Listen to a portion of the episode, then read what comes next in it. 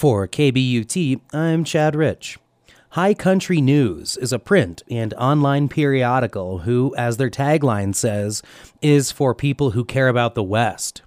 They report on the environment, tribal and native issues, resource development and urban expansion, and public lands, just to name a few topics. Brian Calvert is the editor in chief at High Country News, who is opening an office in Gunnison at Western State to complement their home office in Paonia. Brian, tell us about what you're doing at Western State with High Country News.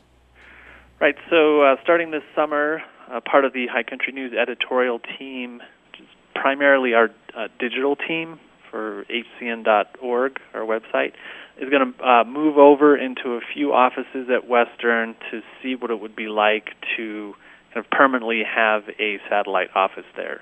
So we're essentially setting up an experimental satellite office in July. How did this partnership come about? Why does it make sense to do this at Western? Mm-hmm. I was managing editor and the editor in chief. So basically, running the magazine for about three years.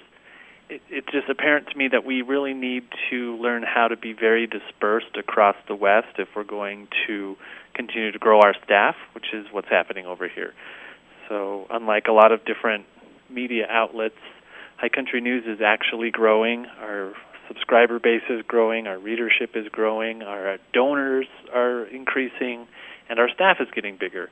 So we're kind of outgrowing Paonia a little bit, and we also have more and more writers and editors dispersed across the western states. So I started looking around last summer for places where we could put different parts of the team. Uh, I talked to different universities like the University of Montana or the University of Nevada, Reno, just to try to get a sense of what like a, university might be able to help us with because I knew anywhere that High Country News went or any part of us went, uh, we'd be a really good uh, boon for any university. So I'm also undertaking and completing an MFA in poetry at Western.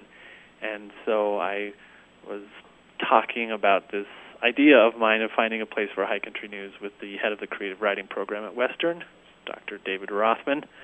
And he got really excited about um, the possibility of Western being a place that could host us, at least for an experiment. And so I started talking to their environmental studies, now dean of their environmental studies school, John Hausdoerffer. We decided that uh, they had some room to put us up and would um, kind of help us come over there and run some operations and see the different ways that we could sort of plug into oh, all the kind of different environmental thinking and natural resource thinking that Western does about the West, uh, and hopefully sort of learn some stuff for our reporters and editors and be kind of tapped into a more academic environment. Will there be opportunities for students well, so far we're just going over there to find out anything that's possible. So we're kind of really going over there to say yes to whatever we can. So students who want to learn more about the publishing process might be able to do some volunteering with us. You know, there's a possibility of building out internships or practicum. We don't really know yet, so we won't really know more until we get there, but we're definitely going over there with ideas to really kind of create a pipeline for writers or people who want to be involved in writing about the environment or nature. Sometimes we call it place-based uh, writing. Uh, but the kind of writing that High Country News does, we'd want to sort of be a resource for students in one way or another so that we don't have to always go looking very far afield for the kinds of writers who want to write to High Country News, uh, basically really high standards. Thanks for speaking with us today, Brian.